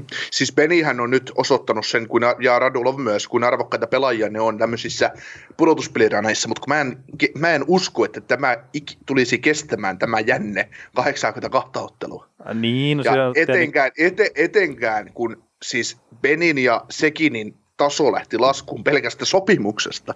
Niin kun ne ottais kannun, niin mihin se sit katoisi? Siis, enkä, mäkin on ollut niin Benia kohtaan, mä luotan, että Beni, Ben syttyy siinä vaiheessa, kun se on, on tarve olla johtaja ja hän on hyvä kapteeni, ei siinä niin Dallasilla mitään, mutta se runkosarja on vaan niin pitkä koettelemus, että riittääkö Hintsillä ja Kurjanovilla ja Heiskasella se, on se kivirki on aika painava, mitä tarvii vettää perässä, että, että äh.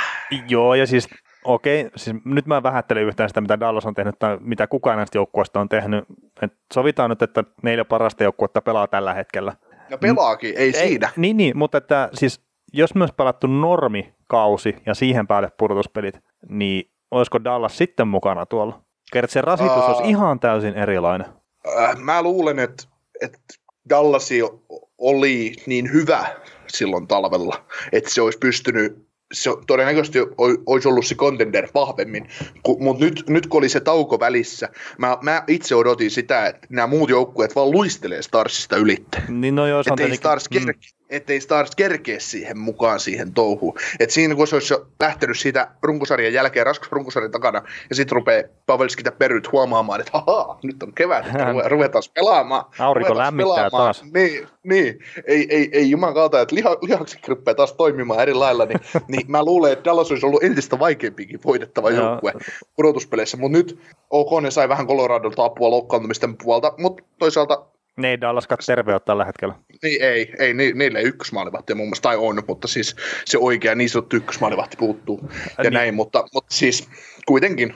Joo, ja jos puhuttiin sitä, että kun Kudopi riittävän hyvä viemään tuon jengi päätyy asti, niin kyllä se aika hyvin on pelannut tässä sarjassa kuitenkin. Että jos nyt sanoin aikaisemmin, että joo, että ei Vegas niitä A-luokan maalipaikkoja nyt niin älyttömästi saa, mutta kyllä nyt tulee jonkun verran joka pelissä. Että ei siinä Kudopi on ollut todella hyvä tässä Mä, mä itse asiassa jopa toivon, että ne pistää Bisopin maaliin, vaikka se ei ole pelikunnossakaan, että olisi Vegasellekin jotain mahdollisuuksia. Nostetaan yhden, y, y, y, yhden erän verran, niin Vegasin luottamusta siihen, että ne voi onnistua. niin, ja he, he, siis mitä Outingerhan pelasi ne ainoat minuutit, niin nollat, eikö se niin ollut? Kol- kolmas erä, kolmas erä. Niin, niin, niin. Mikä siinä? niin, viisi torjuntaa. Niin, ei ole päästy vielä yhtään maalia NHL-uralla. Joo. Mutta tota, hei, loppusarja, niin mitä luulet, kuinka? No, en mä usko, että Vegas tuosta enää nousee, mutta me seiskapeliä taidettiin molemmat veikkaa tässä sarjassa al- alun perin. Sä sanoit 4-2 Vegasille. Sanoinko mä tähän 4-2? Mun mä, mä muistelin idän sarjaa 4-2 Tampalle, mutta et joo, siis saattaa olla, että sanon noinpa joo. Mutta siis Dallashan tämä tulee viemään, ja mä yritän jinksaa nyt tätä Dallasille vaan. mutta, jinksata, ve, Vegasille siis. Niin, jinksata Vegasille, mutta tota, ei, ei siinä siis en mä ihmettelisi edelleenkään tätä seiskapeliä, mutta vaikea mulla on nähdä, että Dallas tästä mitenkään pystyy enää tippuu. Mm. Et, mm, Vegas tulee seuraavaan peliin varmasti silleen, että ne pelaa kauden viimeistä peliä. Ja mä uskon, että ne tulee sen voittaa. Mutta mitä sitten siitä eteenpäin, niin se jää nähtäväksi. Niin, koska jos Vegas takoo kahteen erään kolmen olla taululle, niin Dallas voi lopettaa pelaamisen ja keskittyä tässä seuraavaan. Niin, peri voi käydä voi... ajaa Theodoria ja kumppaneita. Mm. Sillä että oho, hupsista, nyt kävi näin. Mm. Mutta jo, jo, muuten Dallasista vielä sen verran niin kuin tähän tulevaisuuteen, että Rick Bowness on saamassa jatkon ilmeisesti, että sekin vähän on semmoinen asia, että et, et, mä en, niin kuin, se ei ole hyvä asia mun mielestä. No ei, mutta ilmeisesti pelaajat tykkää siitä. Mm. Ja, ja siis hänellä on ymmärtääkseni semmoinen pelaajalähtöinen valmennustyyli, että hän pyrkii luomaan henkilökohtaisen suhteen pelaajiin, mikä ei välttämättä kuulosta tuommoiselta vanhan järjen jutulta.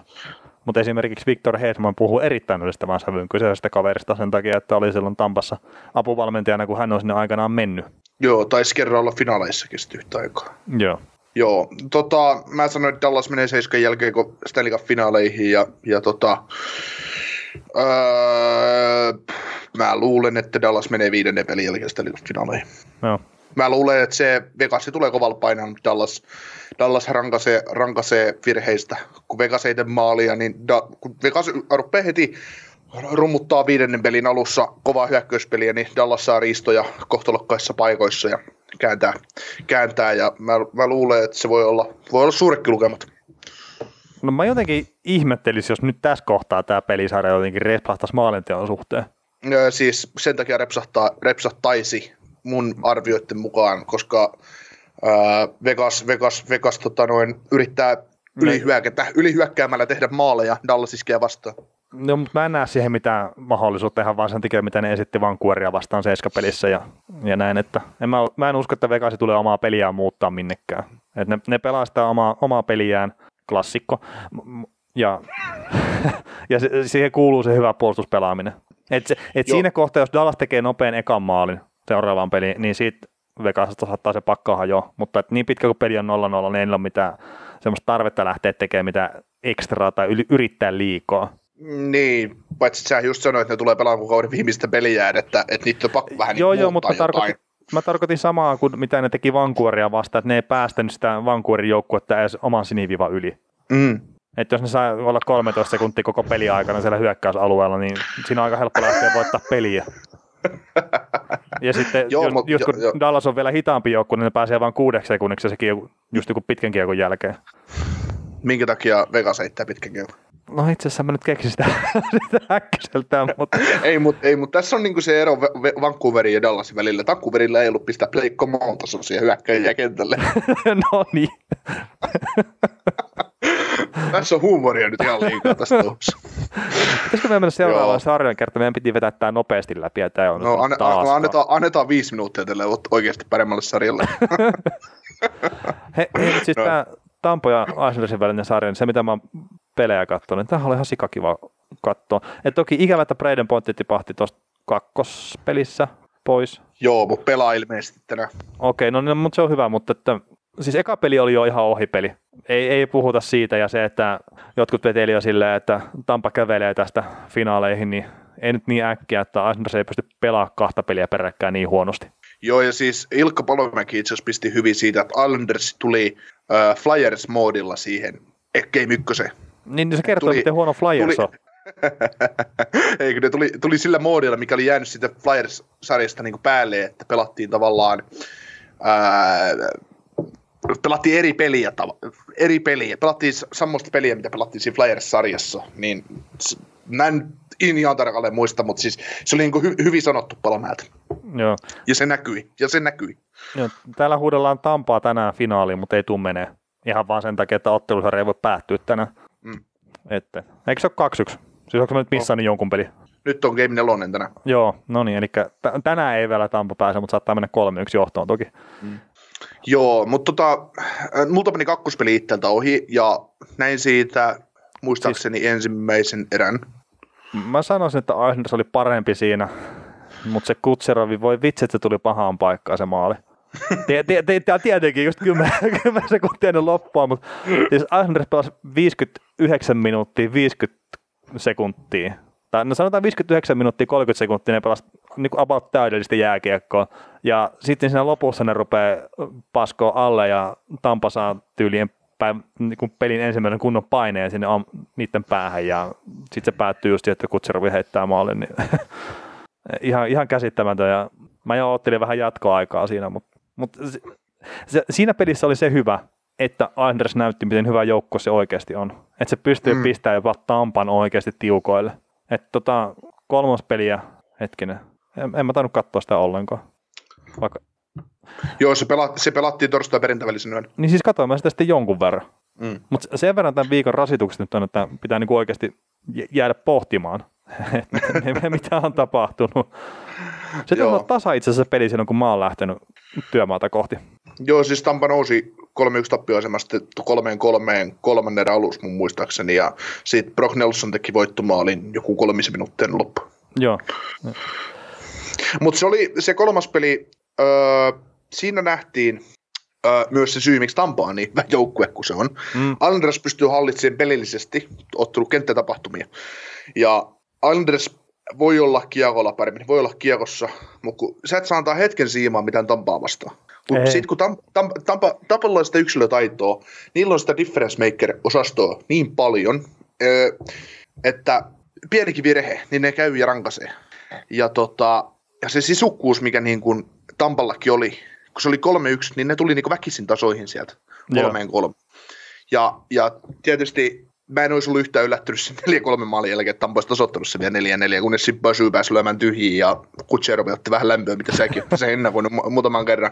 Mutta tota, Uh, siinä just, niin kuin, just näiden joukkueiden väliset erot tulee hyvin, että, että jos Tampalla on kolme neljä semmoista kaveria, ketkä pystyvät hyökkä, hyökkäyksessä, ketkä pystyvät ottamaan kiekon ja tekemään maalin, kun ne tahtoo, tai jotain hämmästyttävää, niin Andersilla on yksi kaveri. Mm. Siis erohan näissä kahdessa joukkueessa on hyvinkin pitkälti se, että Tampa pystyy voittaa pelin, vaikka se pelasi vähän huonommankin matsin. Et se, esimerkiksi kakkospeli. Islanders oli parempi siinä. Tampalla ei ollut paras päivä. Se silti voitti sen peli. Islanders mm. jos ei ole paras mahdollinen päivä, niin se näyttää siltä kuin tuo ykköspeli. Mm. Et siinä on se ero näiden kahden joukkueen välillä. Joo. E, siis Andersin täytyy päästä, vaikka siis Islanders voi antaa vaikka kolme eteen, mutta jos ne pääsee hallitsemaan peliä, niin ne on aina vahvoilla. Ne voi aina kääntää sen pelin itselleen. Mm. Siis toki en mä nyt Tampalle lähtisi antaa kolme eteen, mutta se, että...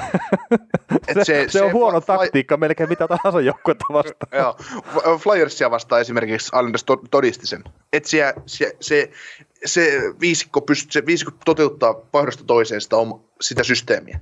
Ja siellä mm. luotetaan siihen omaan juttuun. Siellä joka kentästä löytyy mahdollisia rat, ratkaisuja, ratkaisuhahmoja, ja meikäläisillä on rakkaus nostaa Matt Martinia kohtaan. Ei missään homomielessä, vaan siis ihan niin pe- pelaajana. Mä arvostan sitä, mä arvostan jokaista NHL-pelaajaa, joka pelaa ilman visiiriä.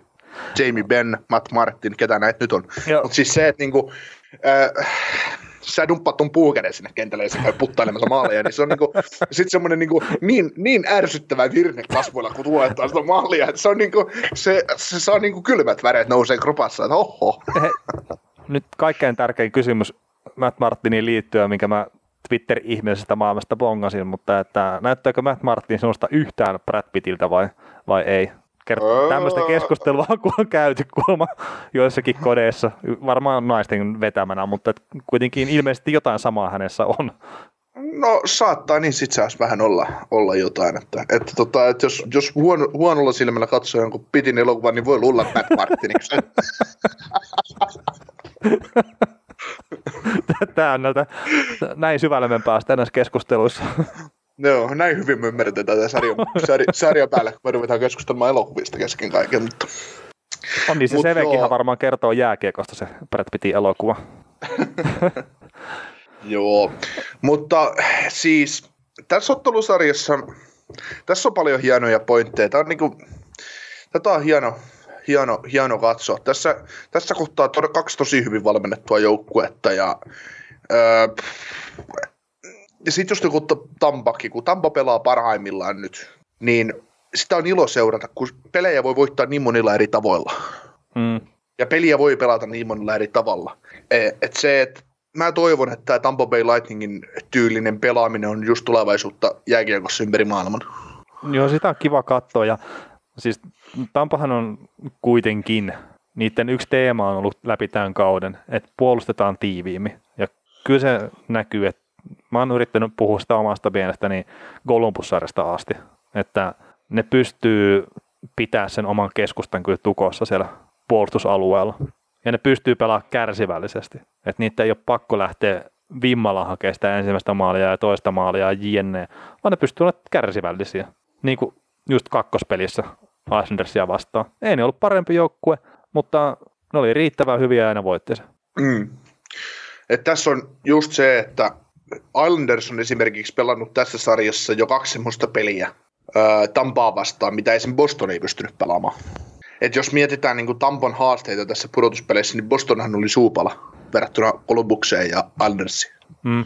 Täällä on tärkeä kysymys. Kummalla on ärsyttävämpi maalintekotuuletus tuuletus Radulovilla vai Martinilla?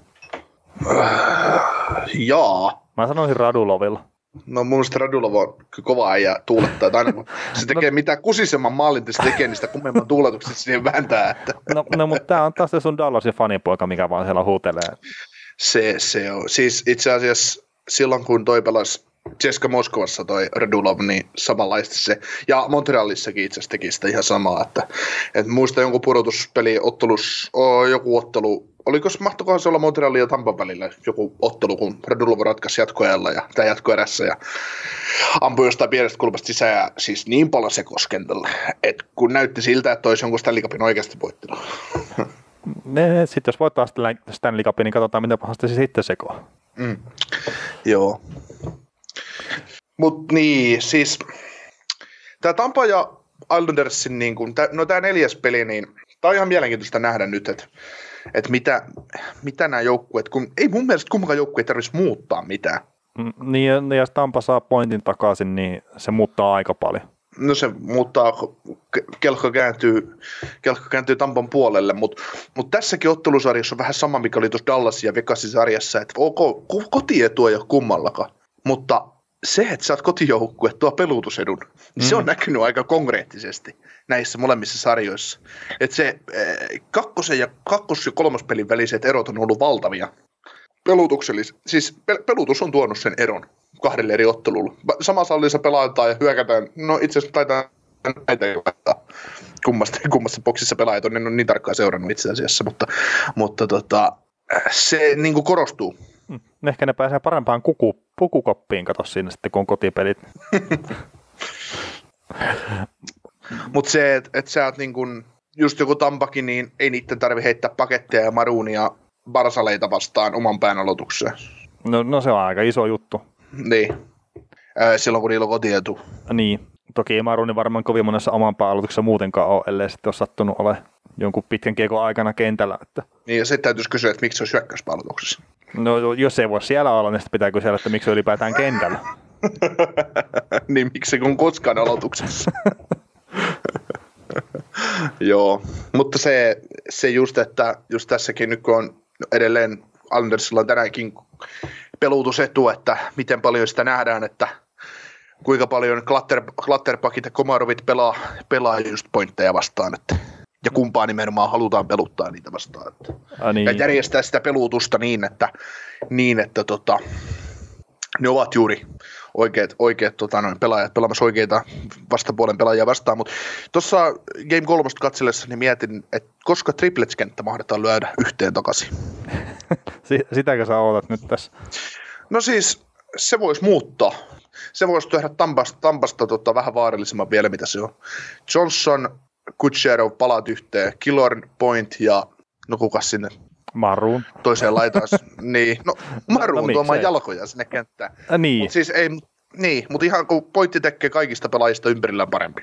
Niin, jaha, Maruni puttailu McDavidinkin syöttää sitä jonkun verran maaleja, että... Onko, pelasko Marun Edmontonissa McDavidin kanssa? Pelas, pelas. Ah, okei. Okay. Tuliko tämä nyt uutisena? Jotenkin niin kuin, ihan totaali. Mä oon aina mie- mi- mieltänyt, että se on vaan kassia tämmöistä romuluista hyökkäistä, joka on tehnyt McDavidin syötöstä maaleja. mutta... Kyllä se jonkun aikaa pelasi jo siellä. Aa. Jopa McDavidin kanssa. Ja, ja, näytti pelimiehältä. Mm. Toki McDavid saattaisi tehdä mustakin pelimiehen näköisen. No nyt on paha. No sen takia mä vähän olikin tälleen, että tekisiköhän. Mm. Mutta mut se olisi varmaan, että jos me oltaisiin pakkipari McDavidin takana, niin öö, no tuskin McDavid tulisi oikein lavasta sen kiekon pois. Että. niin saattaisi saada yhden syöty NHL-pelissä. niin.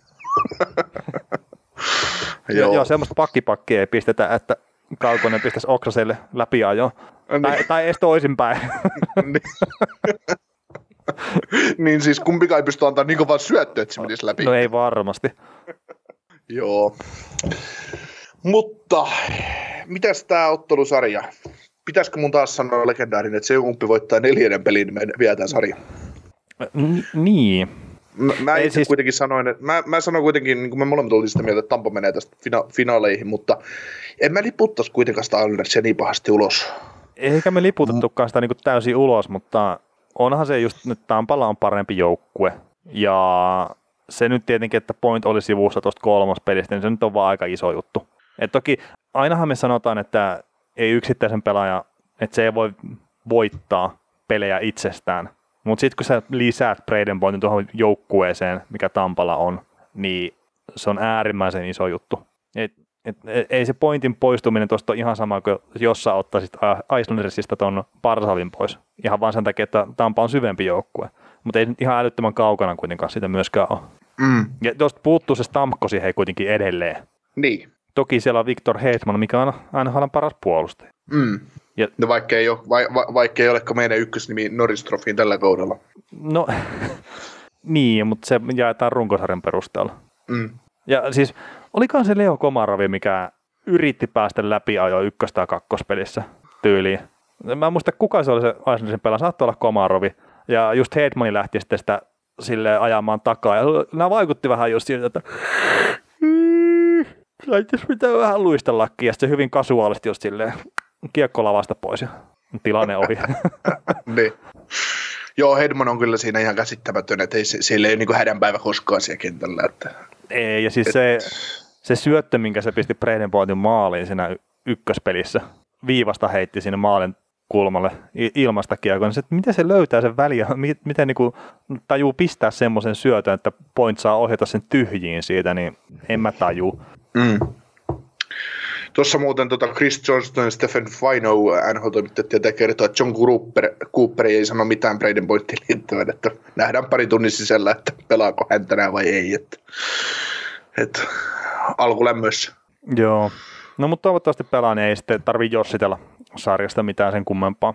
Mm. kummempaa sitten. Toki jos on näin lähellä jo pelikuntoon, niin se vitospeli tulee sitten viimeistään mukaan. Joo. Mutta siis Tampa on niin hyvä joukko, että se pystyy voittamaan on jopa ilman Braden Pointtia, mutta sitten taas, että ykkössentteri ja joukkueen paras hyökkääjä. Nyt ei mitään kutserovelta pois, mutta Braden Point on tuon joukkueen paras hyökkääjä. Niin jos se nyt on poissa, niin ei se ole hyvä tietenkään. Mm. Ei, ei, voi olla, ei, ei, ei voi olla tuntumatta ei, mutta siis, mutta siis kaikesta huolimatta ja niin paljon kuin mä haluaisin omalla tavalla, että Anders menisi tästä jatkoon, niin mä kyllä jotenkin näen vaan, että Tampa on liian kova. Että ne menee tästä vaikka väkisin jatkoon. Jos ei mitään muuta, mm. niin se Heidman käy itse heittäen tarvittavat pöntöt. Joo, mutta toivotaan, että nähdään seitsemän No se olisi kiva. Et Koska voidaan viikon... ennustaneet sitä. niin, ja sitten voisi viikonloppuna tehdä Stanley Cup-finaali ennen kuin... Mm. Helpottaisi meidän arkea. No se helpottaisi kummasti meidän arkea, jos ne tajus, kumpi on mm. joukkue pelaa, tai kumpi on sarja tajus mennä seitsemänteen peliin asti. Joo. Mutta tota, itsekin edelleen luotan, että Tampa, Tampa menee tästä jat- sarjasta jatkoon ja, ja tota, itse kyllä luotan, että Anders voittaa tänään. Anders voittaa tänään, että on 2-2 tämä sarja neljän pelin jälkeen ja kotiedun turvi Tampa menee sitten lopulta 4-3 jatkoon. Joo, mäkin sanotaan, että Anders voittaa tänään ja Matt Martin tekee voittomaali. Eikö se, ole, eikö se ole hienoa, että Matt Martin, nyt kun me ollaan sitä vähän tässä nostettu Framille, niin tekee sitten vielä voittomaalin tänään. Joo, sun täytyy Buffilta tai Unipetilta käydä lyömässä se, että Scorecast anytime, että Matt Martin tekee maali ja Anders voittaa varsinaisella peliajalla, niin siinä on varmaan joku 15 kerran. Todennäköisesti. Tämmöinen ilmainen vedonlyöntitipsi meiltä nyt kaikille meidän sadoille, sadoille tuhansille kuulijoille. Joo, siellä on kohta joku paffi nuristi, kun käy tuommoisen vetämässä kaikki. Niin, niin ja sitten se toteutuu vielä niin. lappuluuvulla. Kyllä. Jees. Mutta ei kai tässä Mutta... tota, todella isot kiitokset kaikille, jotka olette olleet livenä mukana. toivottavasti kaikki ei ole nukahtanut vielä. Tai jos olette nukahtanut, niin hyvää yötä. Kuunnelkaa loppuun sitten maanantaina, kun arki koittaa taas. Ja te, jotka kuuntelette nyt sitten jälkikäteen, niin isot kiitokset myös kuuntelemisesta. Ja toivottavasti edes joku on saanut unen päästä kiinni sitten tämän podcastin avulla. Mutta palataan seuraavan kerran ääneen tosiaan Stanley Cup-finaalien ennakon muodossa, että milloin se sitten ikinä onkaan, kun nämä sarjat päättyy, niin, niin pitää taas tota, seurailla vähän meidän somea ja tietenkin pelejäkin, niin niistäkin saattaa jotain ospittaa, että milloin tehdään seuraavan kerran podcastia. Mutta nyt kiitoksia.